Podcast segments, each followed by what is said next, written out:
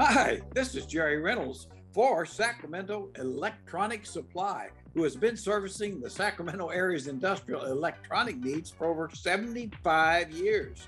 Family owned and operated, Sacramento Electronics is a registered California small business that prides themselves on their customer service. Their showroom and warehouse are open to the public to browse. Whether you're looking for wire and cable, tools and testers, connectors, or relays, Sacramento Electronics is open for you Monday through Friday, 8:30 a.m. to 4 p.m.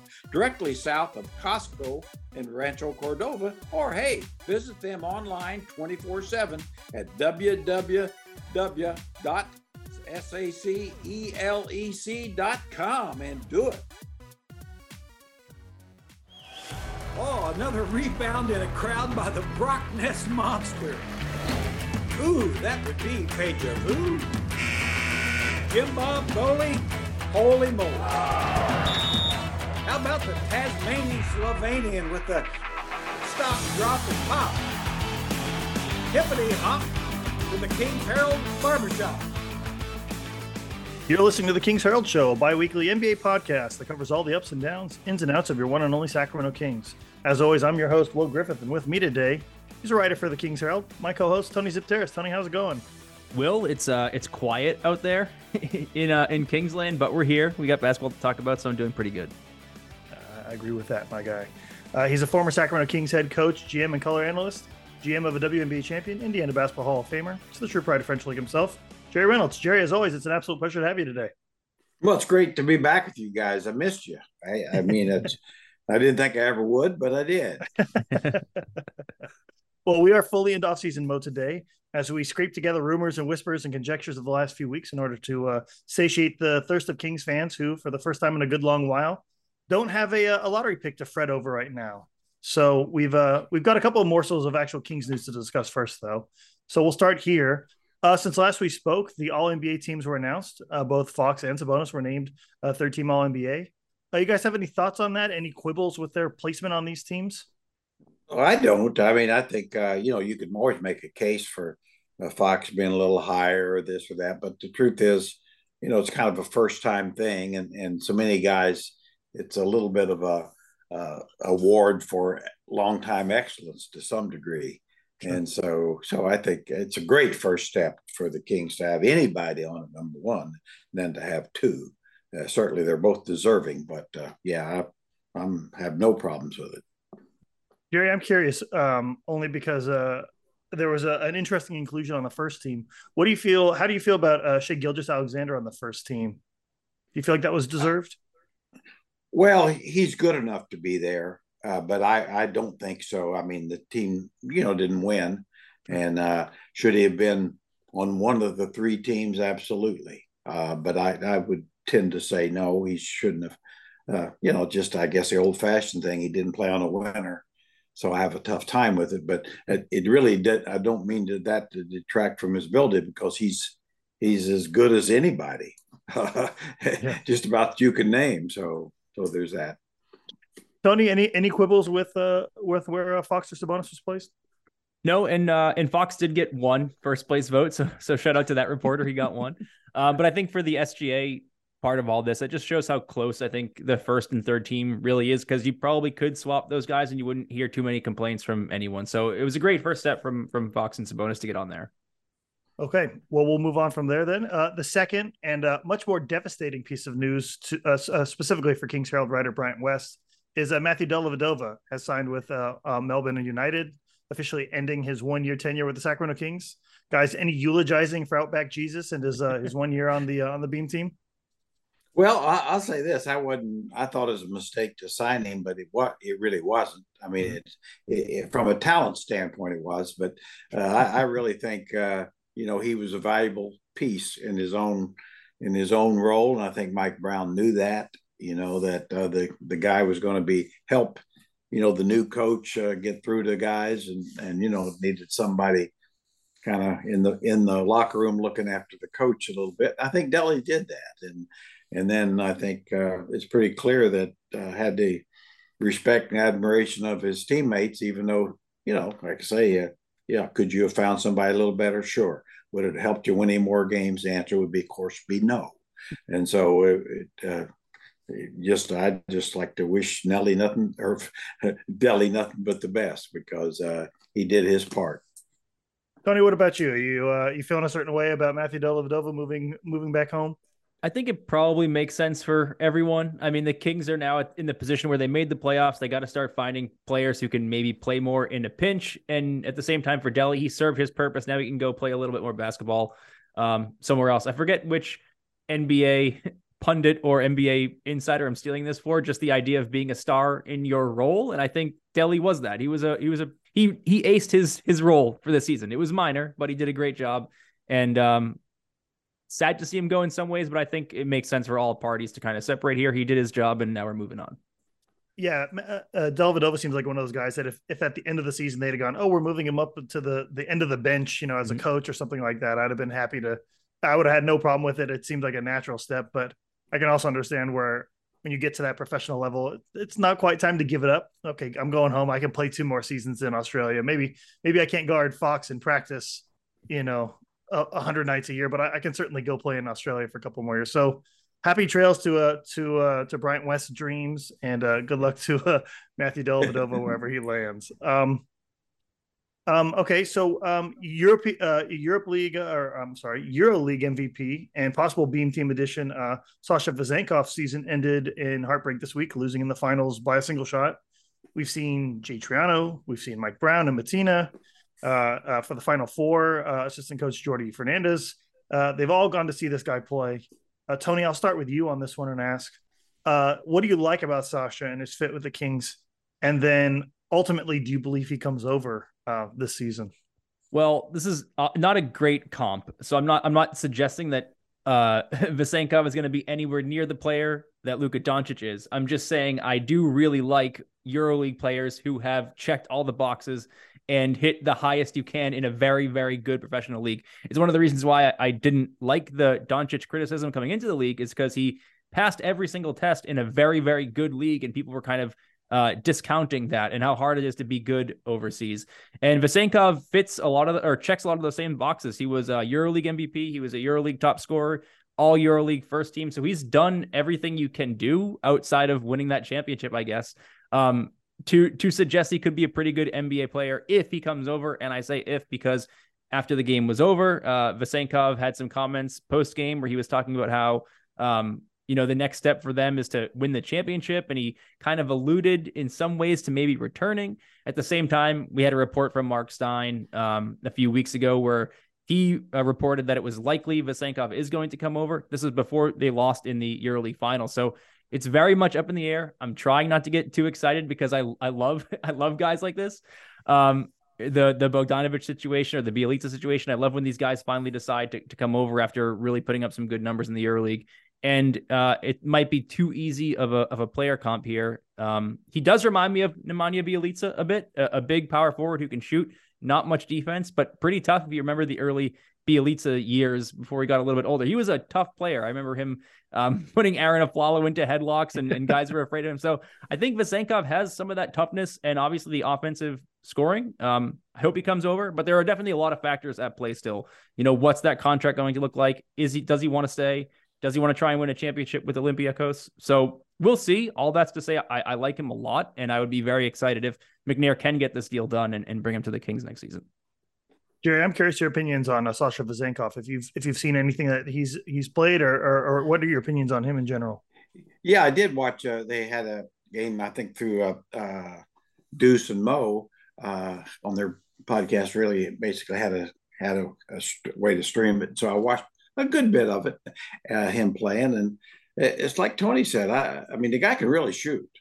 You know, I mean, he, he's a, a, shooter, and you can never have too many shooters in the NBA right now. I mean, I guess, you know, my my assessment would be, you know, on very little information, but just what I watched is number one is he's playing against former NBA players. You know, guys that are in their 30s, they played in the NBA and they you know, it's it's better competition than he's going to get playing against Butler or Colorado State or whatever. You know, I mean, he's getting he's playing against uh, big hairy men that you know, had several years experience in the league. And, and so I like that. Uh, you know, you, you just have got to be concerned defensively about him. I mean, he, he's, he certainly does seem to be a little bit of a liability there. Uh, I guess I guess if I want to summarize, I think he's re- equipped to come in and play a rotation role right away and, and be valuable. I, I, believe that. I think he could play, you know, a little three four kind of thing. Uh, and then the last point I would make is that, and he's an asset, which I think is very important. I think the league knows he's a good player, so he's a guy that has value not just to you but the league, and that's worth remembering. And then the last thing is, I don't think he's exactly he's what they need to make them better for next year. You know, I mean, he's he he's he certainly solves the problem as far as being an asset and has value, and you know he can probably put him in an NBA game and he can play minutes in this in a role. But uh, is he the guy that maybe takes you uh, jumps you up a notch? I don't believe that he is. Sure. I mean, uh, what do you guys see ultimately as his role? Jerry, you said he could play three four, but whose spot does he ultimately take on the Kings roster? There is he starting quality? Are we talking about replacing Harrison Barnes with Sasha Vezenkov, or is this more of a Trey Lyles, more of a situation where he comes off the bench next season? That's a great question. I, I mean, obviously, I just don't have enough information. Uh, but if I were guessing, uh, if for if if he were to start, he'd probably start you know, basically where Harrison plays, you know, he and Keegan could almost be interchangeable in some ways, which is not unusual in this league. There's no real, it's kind of positionless, uh, except for who guards who. Uh, and then Harrison maybe come off the bench. But I, I would see him more as a, you know, what I would say behind playing behind Harrison some and behind Keegan some. Uh, and maybe you know, again, I think he'd maybe be in direct competition with Trey Lyles for minutes. Uh, and, and, you know, I don't know that he's a lot better than Trey Lyles. If, you know, if you had to hold my feet to the fire, I wouldn't bet on that. Tony, what about you? What do you think? Yeah, that's the tough part with Sasha. For as much as I like him as a player, the fit isn't perfect considering who's already here. But there's so many, so many kind of plates spinning up in the air with this Kings team heading into the offseason that it's hard to know who will be here when they're ready to actually have that negotiation with Sasha because uh, Harrison Barnes is a sign, sign and trade candidate. Trey Lyles, uh, same thing. Who knows what kind of offers he's going to get in free agency? So Sasha becomes a lot more valuable to this team if another team does overpay for a Trey Lyles or if someone does show a lot of interest in Harrison Barnes. If everything stays the same, then it is a, a lot of positional redundancy, I think, for for where he fits on this roster because he he can't play small ball center, in my opinion. Like you can get away with the Trey Lyles.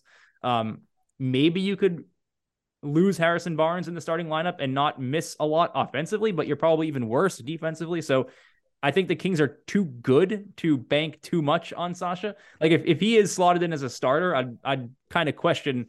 Um, it's a it's a pretty big gamble for a team that's actually pretty close to being very very good to to roll into the start to the season with a kind of somewhat unproven defensive liability again after they already had those issues last season. So he can plug a, a bunch of different holes. We just don't really know where the holes are yet.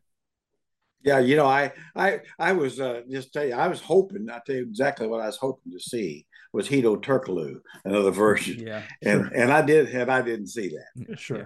sure. Jerry, any chance the Kings just decide, ah, screw defense, we're going for 150 points a game next year? well, they may have to.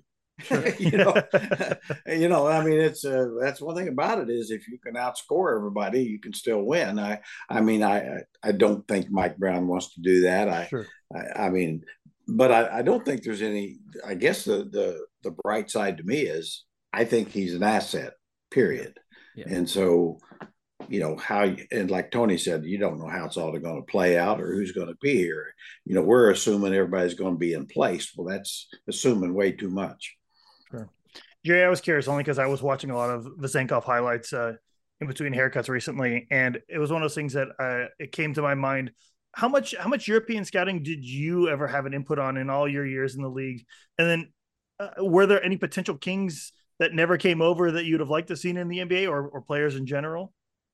I didn't really do any. Geoff Petrie just loved doing it, and sure. uh, and he, and I think he was great at it, you know, and really spent an awful lot of time over there and had a lot of connections. So that's you know the only uh, the only Euro that we drafted and never he never played, and and we'd had him over for workouts and stuff, but never signed uh, Dejan Bodiroga, and and I think he'd have been really good. Mm-hmm. You know, he he was a, a, little different kind of point guard. I mean, he wasn't real quick and fast, but he could really play. A little bit of a, a Luka Doncic type guy. Sure. Uh, you know, couldn't uh, score like that, but he really, you know, you could see the real gifts he had for for playing. And uh, but he, you know, is one of those deals where he could. He was such a hero over there, and the money was so good, he just didn't want to take the chance because he'd seen Euros come over and not do so much at sure. that time. Sure. Okay, before we get to Tony and all of our uh, fan speculation, uh, I've got a couple of questions here that are, in my opinion, only to be taken half seriously. Um, so, so Jerry, Tony, uh, put as little thought into this as possible, or put as much thought as you as you dare. Um, the first one, um, per the online betting site Bet Online, um, the uh, the Sacramento Kings have the best odds to land Draymond Green if he does in fact leave the Golden State Warriors. Do either of you have any interest in the, in the 10 year vet? I don't. Okay. Thank you, Jerry. That's all I need to hear. Tony, what about you? Man, I I kind of do, but I I I kind of don't. It's one of those things where if if it happened, it's a terrible answer. But if it happened and it worked out, there like there is a scenario where oh, that's exactly what the Kings needed. Like they needed some toughness and they needed some defense, and now they're much better on that end. But also, I think there's a, a far likelier scenario where it doesn't work out. So I, I definitely lean no with the caveat that, you know, maybe, maybe it would work. Um, but that's not a not a bet I'm willing to take because the Kings are are already in such a good position. They don't really need to take a gamble like that. But I do think also Monte McNair has uh, earned a bit of trust here that if he did do something wild like this, and that would be a wild move, um, then I, I would be tentatively on board and kind of trying to figure out what else he's got in the in the works. Yeah, the other thing I'd say, the only way, if Mike Brown, you know, he knows the guy, and if Mike Brown says, "Hey, I I am confident this will work here," then then I'll, i you know I, am okay. Mm-hmm. I, I, trust those, like you said with Monte. I trust those guys. I really do. There's no reason not to. Uh, not to say they'll always make, they won't make mistakes because they will. They're human, but uh, they haven't made very many, and and and so I I, I think if, if Mike Brown says, "Hey, I want this guy," uh, I'd say, well, you know, I I wouldn't. Uh, thing I would be scared to death is if you gave him three or four year contract. Yeah, uh, I I'd, I'd, see nothing but a very unhappy ending there somewhere. That's uh that's one of those guys that if, if I can uh, put myself in my shoes and like, oh, uh, I get a tweet and it's Shams saying like, oh, the Sacramento Kings have signed Draymond Green to a two year, $75 million contract. Like the, the deep breath I would take would blow down a house. But I would mm. ultimately, I would fall in line. I wouldn't fall in love, but I would fall in line with with yeah. the Kings doing it. Like, all right, I trust Monte, I trust Mike, but like, I really don't like this. Right up until the point where I watch them. If if he's the the key connector on defense that suddenly locks everything into place, cool. Here's a golf clap for you guys for getting that one right. I don't know if I could ever. I don't know if I could ever like that man on my team. And that's my fault. That's know, nobody else. Well, yeah, and I agree. I don't think I could ever like him either. But yeah. but if he helps you win, yeah. You know, I, have learned a long time ago. You know, you know, at, at, various levels. Sometimes some of the guys I liked least were the guys helped me win the most, and, and, some of the guys I liked most couldn't help me a bit. You know, so uh, so you know you have to. That's it's professional basketball. It's not like I say not little league. And uh, but I mean, if the, we were talking about Draymond Green of six years ago, I'd say sure it would take yes. all the crap that goes with it uh, because he's that good. I, I just don't believe that he. You know, in my mind, it'd be a short term fix at best. Sure. Yeah. Sure. Okay, the second one, and this is only being dropped in here because I saw a good deal of discussion about this online over the last week. Um, guys, should the Sacramento Kings bring back the beam for next season, the actual, literal, physical beam of light at the top of the arena? Well, that's a great question. Uh, you know, I I kind of think they should. I mean, it really. I mean, it'd be hard just to quit doing it. Yeah. Uh, if there's some something you could add to it, you know, I don't know. Uh, you know, make it a little different. Uh, but but I yeah I think it meant a lot to the fans. I think everybody got a kick out of it. Uh, I mean, there's a point where it becomes you know gets old. It's kind of like cowbells and things like that. You know, it works for a while till it doesn't work. Sure. But uh, uh, yeah, I, I guess I kind of bought into it, you know, and when an old fart like me buys into it, anybody can. Tony, what about you? Yeah, I would bring it back, and I would also. Uh, it's not going to be the same as it was last year, and I think the Kings should just be okay with that. Like maybe, you, like you still like the beam. To me, you like the beam forever after every Kings win, no matter what. But maybe you don't post about it every time. Maybe you don't make such a big deal about it every time. It's just something that happens in the city when the Kings win. And it was a, it was great to blow it out this year. It was a new thing. Everyone was super excited about it. That excitement is inevitably going to go down, but I do think they should still just do it and maybe just kind of do it in passing and not make it like this momentous thing where someone's got to hit the button every single time. Yeah, I'm okay with that. I, I think that's a decent take. I, I, I would I would have trouble where we've spent all year going like this is one of the best sports marketing gimmicks in a long time, and then like following it up by like so let's not do it again next year. Like yeah. the, the terrible towel has been around for how long? I don't know how long the rally monkey in Anaheim went, but like these these things have shelf lives, and uh, certainly the beam can last longer than uh can last longer than a season. My only thing would be that uh like the Batman bat signal, I'm I'm I'm sure it would become after a while a thing of fear or like a like an incredibly frustrating thing instead of like this cute little gimmick. Like if we're seven years in and the Kings are Western Conference final contenders, seeing that beam as you're leaving the arena would be disheartening to other teams or to other fans or whatever else like that. I feel like it would go from like, oh, the Kings are cute and they have this funny little gimmick to like, God damn, I hate that thing. Like I hate seeing that laser being lit. And to me, like that's that that amount of chaos and frustration. That that's where I'm okay with it. So it would be yeah. it, it needs to mature a little bit, but I think we're good. I kind of I kind of wish too going forward maybe they'd make it a fan thing sure. where a, yeah. where a selected fan gets to light the beam. I, I because I, I do think it'll lose a lot of you know yeah. a lot of stuff with the players. I mean that's sure. just by nature. So, yeah. but I think as a fan, you know, you pick some some kid or some season ticket. I mean, you have some kind of plan or some la- raffle of some type. But I think that would be be meaningful, and then you know down the road see where it goes. Well, they have a season ticket holder that rings the. It's like a an honored fan or guest that rings the bell before every game. You can have mm-hmm. one at the end too, Jerry. I think that's not a yeah. bad idea at all. Okay, so so that's all we have for uh for actual legitimate uh king speculation that's been out there. Um, we're going to cut to a commercial break real quick, and then we're going to come back. And uh, Tony has a uh, a fantastic list of questions that uh, were asked by uh, some of our Patreon members, by some of our followers on Twitter, and we're gonna we're gonna jump right into that. So we'll be right back after this commercial break. Sacramento Electronic Supply now has stock on TrendNet switches, 5 to 18 port gigabyte power over Ethernet switches for all your networking and camera needs. Stop on by their location directly south of Costco in Rancho Cordova Monday through Friday, 8:30 a.m. to 4 p.m. Hey, or visit them online 24/7 at www sacelec.com. Okay, Tony, we are back. So it's your turn. Let's uh let's hear what the fans have to ask uh, you and Jerry and myself. All right. Thanks, Will. I do want to put a little bit of a disclaimer here. I did specifically ask for fake trades, off-season wish lists, free agency targets. So that's what you're going to get a lot of here. And I would say most of these trades work if you're like on ESPN Trade Machine trying to fact check the proposed trades. I would say most of these work depending on some factors. So uh, we know that sometimes the money isn't going to line up perfectly. However, there's a lot of moving parts in free agency. The Kings can make most of these moves work. It's more about just talking about some players, if the Kings should sign them, uh, trade for them, what the fit would be like, and what the Kings may have uh, to do to give up to get them. So, with that being said, uh, going to jump into some of these suggestions from uh, people on King's Twitter, our Patreon. And if you submitted a free agency target or uh, an idea and don't hear it answered, we are recording a Patreon Q&A after this show where we will ask all the leftover uh, suggestions and talk about them. Uh, there's a lot, so we're definitely not going to get to all of them on this show. Some of them will definitely uh, make it on the Patreon show, though.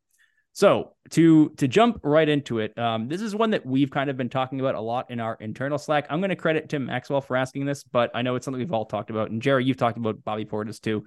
So right off the jump, Jerry, and uh, and then we'll go to Will. Bobby Portis for Kevin Huerter. Does that interest you at all? Is that too uh, too much of an offer on either side? Just thoughts on on that kind of a swap. I would be very interested, to be honest with you. And I, it doesn't mean it. I don't mean this as a slap at Huerter, like you got to move him because he's really good. Mm-hmm. But so is Bobby Portis, and probably fits more of a need currently than than even Kevin. So if there's a kind of an even swap, I, I would I would do that. Yes. It will. Yeah, yeah. I, I think I would be at, at the very least interested, if not uh, intrigued by that. Uh, it's one of those things that like the Kings obviously have interest in in Huerter. They like gave up a first round pick for him like Huerter fits the timeline. Not that not that Bobby Portis doesn't. It, it, would be Jerry. You brought this up last last podcast where you said like this King is the or this this Kings team was the 1999 Sacramento Kings. And you brought up who was starting for the Sacramento Kings then, and then how much turnover there was between that team making the playoffs and the team that ultimately challenged for for an NBA championship. And if Kevin Huerter has to be one of those guys that I go, oh yeah, like oh Kevin Huerter was on the Kings when the Kings first started getting good, that's fine. Uh, having seen Kevin Huerter play all last year, that would be soul crushing to me only because I'd like him and Sabonis together. But like, eventually, we have to kill some of our favorites in order to uh to get to the place where we want to go. And if and if Kevin Huerter is one of those guys that we just, hey, Bobby Portis is going to be the guy that provides enough defense to make this this whole thing work, and we've got Malik Monk, and we can draft another shooter, or hell, we're going to bring Keegan Murray's playing the two. Sasha Vezenkov's playing the three. Harrison Barnes is back in the four. Tough. Then okay, so be it. So I would be okay with it with moves that are e- any move that's even. I'd be okay with it. But Kevin Huerter would be a, an especially hard pill to swallow this early in his tenure as a king. Next uh, suggestion scenario comes from Tom L on Twitter, and uh, Tom says, "Would you trade Davion and Richaun Holmes and a 2023 first round pick? So pick number 24." For Dorian Finney-Smith. He has a 15 million uh, this year and next. You can get off Holmes's contract, and uh, Tom says teams offered two firsts at the deadline for him and were turned down. So, Jerry, thoughts on Dorian Finney-Smith, and then is Davion Holmes and the pick too high, too low? Uh, what are your thoughts? I like Dorian Finney-Smith. I think he'd be a nice uh, role player. I he's a good defender, could make threes. I would not do that deal. I think that's too much. Uh, I just, uh, I certainly, I mean, if it's Richaun Holmes for Dorian Finney Smith in a couple of seconds, I might do that. Yeah. But I, I, wouldn't have the first round in there, and I certainly wouldn't have Davion in there on that deal. But if you could do it, I think that's more in line with uh, value uh, to some degree. I mean, and I would would Brooklyn do that? Yeah, I could see where they would. They've got so many, you know, six seven, six eight forwards they got more than they could play. So uh, yeah, it, that might be doable. But yeah, I, I, you know, if something like that, I'd be be interested because I think you can always find minutes for a guy like that. But uh, but not for the that price tag. Will, your thoughts on uh, Dorian Finney-Smith? I agree with Jerry. I think this is price is way too high, mostly because I, I think Davion Mitchell had a very strong uh, playoffs, and I, I want to see him continue here. So to me, this is a high high uh, return, I guess, for Dorian Finney Smith. Although I do like the player, but Will, what are your thoughts here? Yeah, no, I wouldn't do it only because I think you can find a Dorian Finney Smith type player at 24 this year. I think, you know, he, he, the guy's never averaged, I think he's averaged over 10 points maybe once in his career, maybe twice. It's one of those things that I, I think you're not that far. You're in a draft and you're in a position in the draft where you can find a talent that could wind up being Dorian Finney Smith, and then you get to keep I mean, you have to keep Richaun Holmes' contract, but that's fine. He's he'll be tradable somewhere else, and and I'm not giving up Davion for a guy who he's he's not a bad player. He's just he's just not Davion Mitchell and a first round pick worthy. Uh, now we're getting to some some big ones here. Um, I know there's been a lot of OG rumors uh, to Sacramento. Um, we've obviously talked about him a lot, and Toronto has kind of made him somewhat publicly available. Um, this question comes from A Chase 84, and his proposal is uh, Davion and Richaun Holmes the 23 first, the 26 first, and the 28 first. Um, those later firsts, he has some protections on there, but I think the for sake of making this an easier conversation, we've got Davion Holmes and three firsts for OG on Anunoby. Well, I, I sure like uh, OG. I mean, I really do. All having said that, I I think he's been so underrated for years that he, now he's become overrated. uh, you know, I, I, think he's given status that he hasn't totally earned. I mean, he's mm-hmm. really good, but uh, I don't. He's not an all star. He's hurt, been hurt a lot the last couple of years. Uh, he'd be a good fit for the Kings. I, I do think that he's not exactly uh, what they need. He is a, you know, a biggish small forward, really. So, but I, I think that's too much. Uh, you know, I think it'd take a lot to get him, but I'd, I'd, sure hate to give up all those first rounders, especially down the line, unless you have a, a lot of protections on them, because you, you know, that's how teams get in trouble. To say, "I will give you our 26th uh, first round pick," and and you think we're going to be good, and all of a sudden you're not, and it's a it's a lottery pick. So. Uh, yeah, I, I I'm I'm very mixed. I, I like I like I like OG. I, I, mean, if you could get him for your for you, you could whether it's a Huerter or or maybe even even Davion, uh, you know, in a pick, you might I think it, you might think about that. Yeah, I think there are there are a lot of versions of this trade where I think it makes a lot of sense for the Kings three picks to me is still a little bit too high, especially that that does kind of hamstring your ability to trade picks if a better trade comes along. And I don't know that OG is the guy you go all in for. This kind of feels like an, an all in type of offer to me. So that's kind of where I come down on it. But um, Will, I know we've talked about OG a ton. What's what's your offer here? Is this too much or is this about in line with what you'd give up? Yeah, I think I think I think you guys both have it right. I think this is a little too much for a guy who's the last three seasons hasn't played more than like, I mean, he he's averaging 52, 52 games a season, and like, this isn't Kawhi Leonard 52 games a season where you know he's when he's in there, you your team becomes one of the best teams in in the league. OG's a, a good player, but his his injury history is enough for me to be like, I'm going to take a couple of those picks away, especially the ones further down the road, because as much as I trust Monte McNair and Mike Brown, I've seen a lot of coach of the years get fired recently. I've seen a lot of executives that have built better teams than the Kings get fired recently, and it's like, uh, I mean, I could do. I mean, I'm fine with trading Davion. I don't know if I'm going to trade that many first round picks and Davion for OG.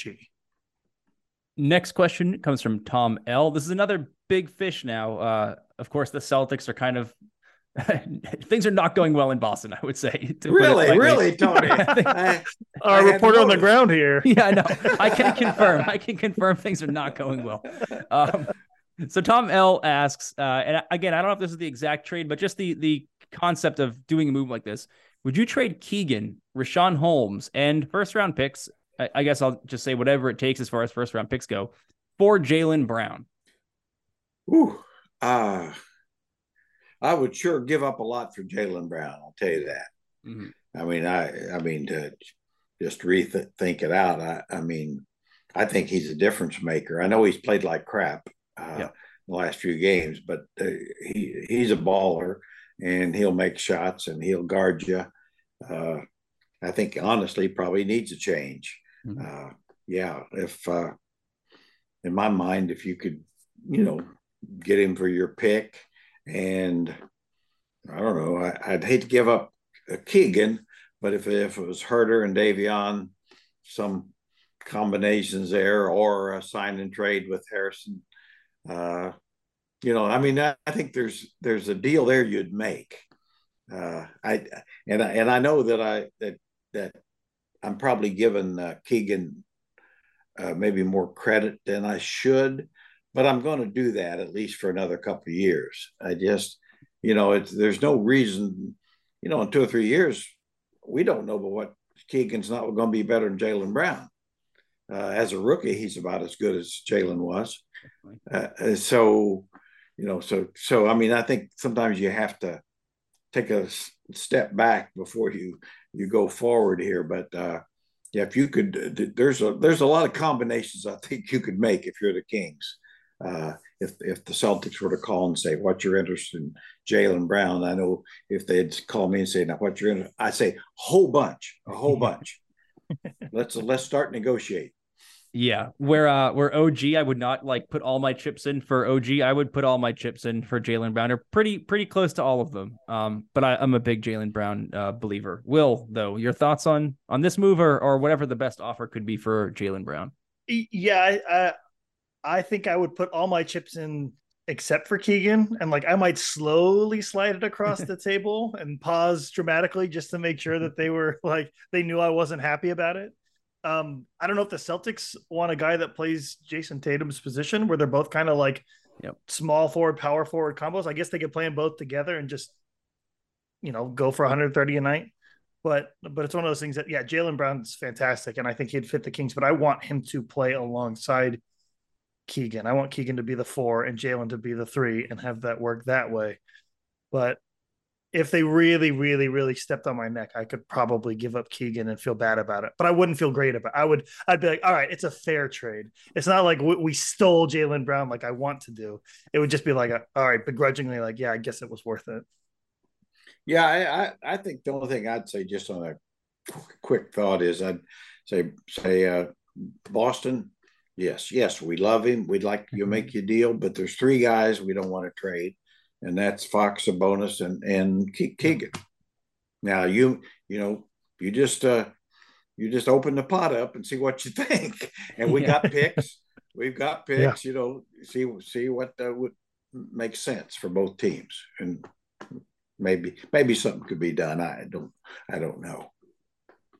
Yeah, I love Keegan. I think I would put him in there. My concern with Jaylen Brown would be just is he going to stay long term here because yeah. who knows where he wants to play eventually. Um, so that'd be my. But it's it's not too dissimilar to like the Sabonis trade where my concerns there were well if the Kings don't make the playoffs in two years he might be gone. Turns out they made the playoffs in one year, so it, it's working out so far. But there's definitely risk involved in moving a young player like Keegan for someone like Jaylen Brown, who is still young, but his contract is coming up um, at some point. So there will be some important decisions to make there. Uh, we had a couple questions about John Collins. I'll try and kind of combine them here. Um, Tom asked if John Collins' contract is too much to trade for, and Tim also dropped in uh, just a proposal of Richaun Holmes and 24 for John Collins. Um, Jerry, any interest in John Collins or you know moving that pick and Holmes, who basically isn't playing for for a guy like John Collins? Well, I think that would interest me. I, you know, I know Collins hasn't. I know Collins is a better player than he's played lately, yeah. but then again, you know, when you're on the trade market for two straight years, uh, you know, it, it, it, I think anybody would be affected. You know, it's like you know, your parents telling you they don't really like you, and you still have to live with them. You know, uh, it it, it kind of hurts a relationship a little bit. Uh, but uh, I mean, I think he would really fit a need He's something the Kings don't have. Uh, and I wouldn't give up a lot for him. But then again, like say, Richaun uh, really isn't playing, and and and the, you're not likely to get anybody that that helps you nearly as much at 24 as and the fact that I think he's only got two years left of the bad contract. Uh, so two of those years are gone, I believe, and uh, so that makes it a lot more palatable to me. You know, it uh, is, and I guess I'd say too, it, it's very little risk. Yeah. You know, it's it's you know you're taking a little money risk, but uh, you know uh, you, don't play money, you play talent. I used to try to explain that to owners in the past. They never seem to understand that. But uh, if you don't have any money, it's very important to you. Will, what's your uh what's your temperature check on John Collins? I feel like his value has gone up and down a ton, and then also Holmes in 24. Is that does that do it for you? Yeah, I think Holmes in 24 would do it if if Atlanta would be willing to do that. I, I mean, he's getting paid almost the exact same amount as like a uh, like a Terry Rozier, Anthony Simons, like Jalen Brunson is in that area. Uh, guys like DeAndre Hunter, like uh, like I feel like John Collins just kind of I mean, he at least tracks to have, in my mind, more potential than that. Like if he's in the right situation, and I feel like the Kings could be one of those teams that's like he's not earning his contract right now, but on the Kings he could, and if he doesn't, then it's like okay, well then, you know, he's making like seven million dollars more per year than like Duncan Robinson, and like uh, it's bad or it's like oh, it's not what we wanted, but I don't think he's gonna like absolutely tank the Sacramento Kings because because of that contract. it, it does go for a little while. I mean, it goes to 25, 26. But I, I would, I mean, it, would, it would be one of those things that I would be excited if if it was a first round pick and Richaun Holmes. I'd be like, hell yeah, okay, we got we got something for for nothing really. But but it is also one of those things that you have to, especially with the new CBA and me not being 100 percent familiar with everything that's going on there. That would be my only like, uh, how much does this screw us four years from now? But outside of that, I'm I'm all for John Collins coming over for that price. Yeah, I think these are this is like the most movable combination for the Kings is the Holmes contract and that pick. And then what you can get for that I would be I mean John Collins is is pretty good, I think, for that combination of assets which is kind of what the Kings have that's most tradable. So, I would be I'd I'd definitely explore if you can get anything better for that combo, but if that's where it eventually boils down to, I think I probably take that versus not doing anything with either of those uh, assets. Uh, next one comes from Greg, and uh, I love this. Um, Harrison Barnes sign and trade for uh, Alex Okoro. Hmm.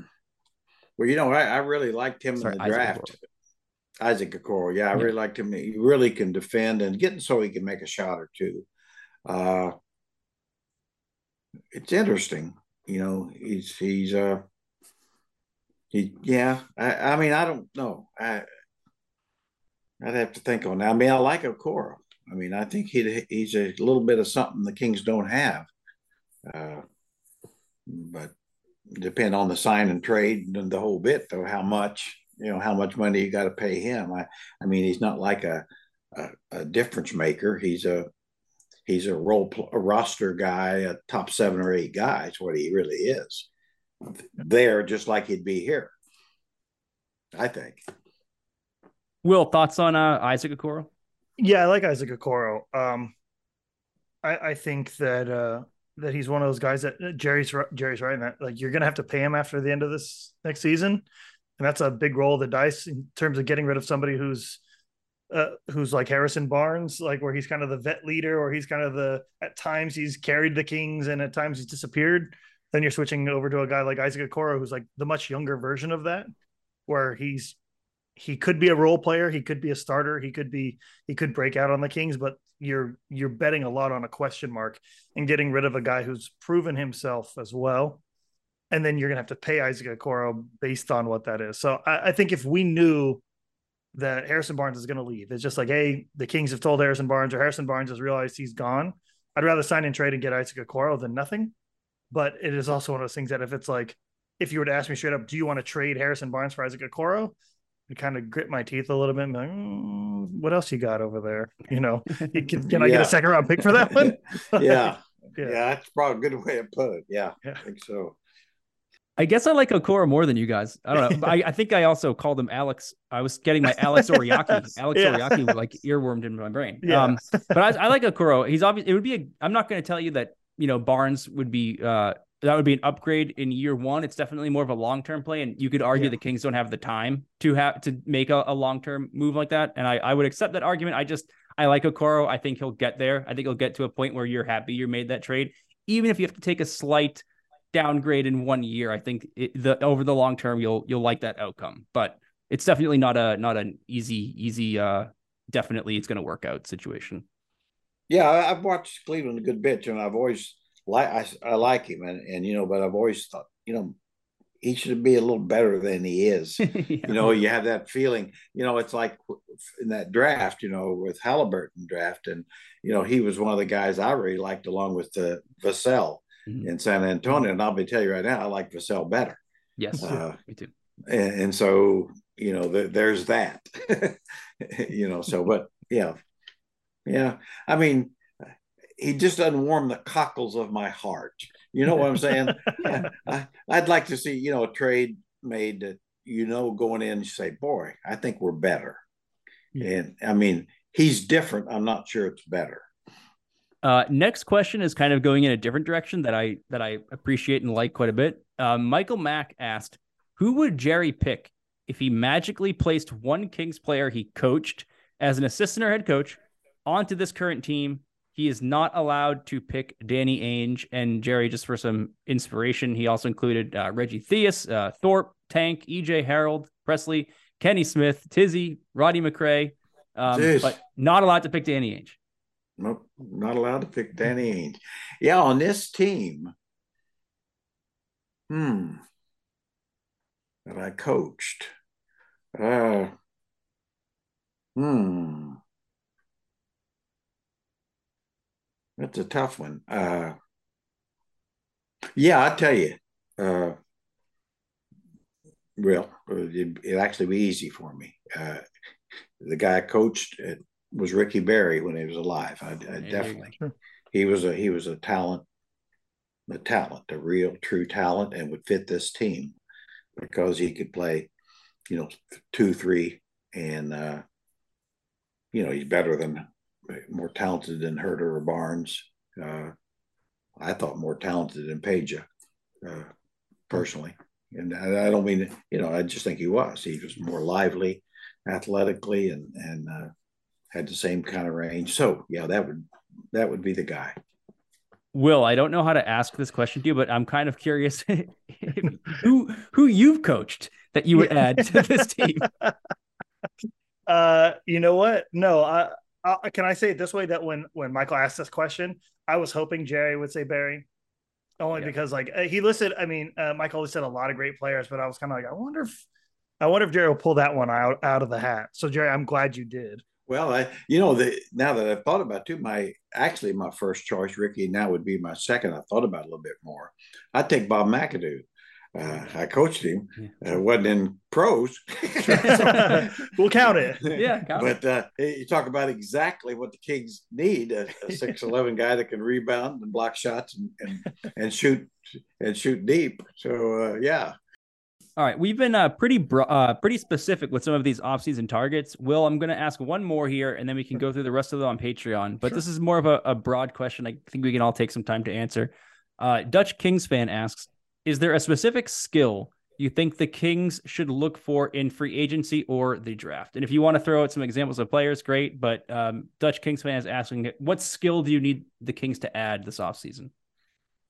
You know uh, I don't know if it'd be one. Uh, I, I think it's a given in today's game. They got to be able to shoot. Yeah. You know, I, I, I mean, there's there's a lot of things that, that shooting's not going to make up for, but in today's game, it's a it's a it's a make or miss league. It really is, and you got to be able to shoot with range. I think uh, for, for at least four of the positions, mm-hmm. and so so I think you have to start there. You know, a guy that can't shoot that's that's good in other areas. I'm not sure how long you can keep them on the floor. Yeah. Will, uh, what's the biggest it, need for you? Yeah, was it the is it one or can I combine them? Um, I mean, you can do whatever you want, but the question was asked: Is there a specific skill you think the Kings should look for in free agency or the draft? Okay, one specific skill. Then, I, I'll probably just say rebounding, just because that's that's I think a, a, a big need. Um, I don't care where it is on the floor. Like if you if you want a Josh Hart where he's a small forward who's rebounding the hell out of the ball, if you want it to be a a, a power forward next to uh next to Sabonis, if you want to move Sabonis to the power forward and and find a center, it's fine. But like I I think that uh there was too many times where I watched Kevon Looney absolutely destroy the Kings on the boards, and that was the difference between making the second round and not making the second round and and to me like that's where i'm thinking now like okay this core this core can get to a first round playoff series can they get out of it and like what what did they learn from this last season and jerry's right we're, we're always going to need shooters i mean i will hoard all the shooting in the world but like i i want another freak rebounder next to sabonis or somewhere else on the court that far out rebounds their opponent on the other side guarding them that that'll help the kings win a couple of games when when they're most needed I'll take this question, I guess, a little bit more specific with players. And Jerry mentioned him a few weeks ago, and it has not really left my mind. Um, but I go back to a guy like Brook Lopez, where you're kind of you're you're satisfying everything. You're getting some interior defense and you're getting shooting. So I think obviously Naz Reid kind of fits that bill as well. So that's the kind of player. I think the the playoffs really exposed the fact that the Kings need um, some some defense. Obviously, I mean that's a given. They've they had defensive struggles all year, but this allows you to get defense while retaining your your best asset, which is your offense and your shooting. So if you can get a defender who is not a liability on offense, that that's to me is the is the best case scenario. And Brook Lopez, Naz Reid are two guys that could kind of fill that role. for the Kings. Yeah, I think they'd be terrific. And I, you know, I'd say this too. I always think if you're going to make a move, you obviously know what you need, but it, it really needs to start with the idea now who will they fit well with our star guys? Mm-hmm. You know, it doesn't do you a lot of good if you get a, get somebody that's going to take away from this the productivity of uh, either Fox or Sabonis, and and so uh, you know that's where Brook Lopez is honestly the perfect guy yeah. because he's exactly what Sabonis isn't. He's a great deep shooter. Uh, he's a much better rim protector, and you know he actually likes playing on the perimeter. Yeah, and and uh, and Sabonis would get him a lot more shots even than than a, a Giannis does. Now the neg- of course the negative is clear. He's an older player. How, how he had his best year in his career this year, but uh, you'd be you know I does he have two quality years left? I think he probably does. But the but the key word there is think. Yeah. and you're not going to get him on two year contract either. So, you know, anyway, so uh, that's that's that's the whole deal. It's uh and whereas you know Naz Reid, you're betting on the come there. I mm-hmm. I mean I think he's the best is ahead for him, and he's got a lot of years ahead. Uh, he not near wouldn't have near the impact in my mind that Lopez would, but yep. you you're not going to have to do as much to get him. Number one, and he should be able to fit with your current uh, current stars. So that's the kind of guy. And I'm not saying those the only two.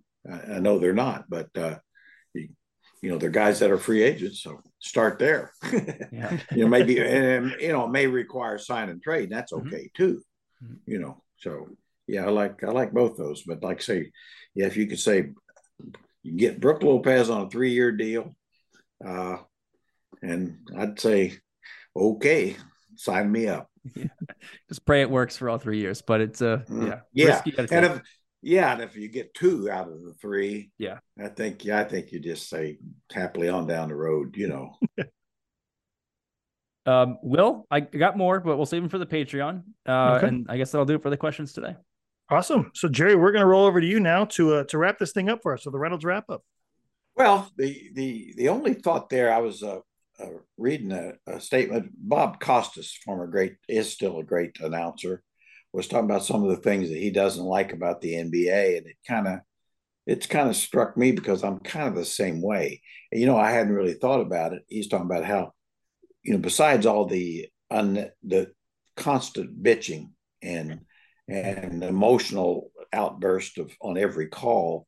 But but he's talking about the players too. Now it's like they have to perform on every made shot. You know, uh, you have to, you know, slap your show three fingers or slap your chest or show your heart or something and and he said you know and and and of course he said there was a time it hadn't been that long ago when nobody did that actually nobody. Yeah. Now, I think fa- young fans, they honestly they, they, believe it's always been that way because it's it's always been that way. But I and I I like some of it. Don't get me wrong, but I think it's overdone. You know, it's just really on those two fronts, really overdone. That I think in time will hurt the game. You know, will hurt the game. You know that uh, at some point these things are just overdone. I mean, whether it's you know, it's like everything. You can yes, you can have too much cowbell. You can have too much bitching and moaning. You can you can have too much. You know, too much of a good thing. And you know, the game is a great game, and the players have never been better. But uh, you know, at some point. Uh, yeah, let's uh, let's get back. It's kind of like football. You see these guys run a, a back, get a six yard run. He jumps up and and has to perform to the crowd. You just ran six yards. That's it. Yeah. That's what you did. All right. So, on behalf of uh, everyone here at the Kings Herald, I want to thank you guys for a uh, uh, another wonderful episode uh, talking Kings basketball. Lightly talking Kings basketball. I mean, we we at least we stuck to the Kings. So there was there was a moment there where I thought, oh, we're gonna have to end up talking about baseball uh, which uh, which terrified me, which uh, which would yeah, which would be too. the end of this podcast. so um and uh, thank you guys so much, and we will uh, we will see you again in two weeks. We're gonna roll over now to the the Patreon to uh, to answer some more of these questions. So if you're interested in hearing even more crazy questions that Tony has for you, um, come on by Patreon. Uh, drop a, I think it's what a dollar is our lowest, uh, mm-hmm. our lowest one. So for for twelve dollars a year, you can hear me and Tony and Jerry uh, talk even more basketball over there. So oh, thanks so much. Bar- we'll that's a bargain. a bargain at half the price. Yes.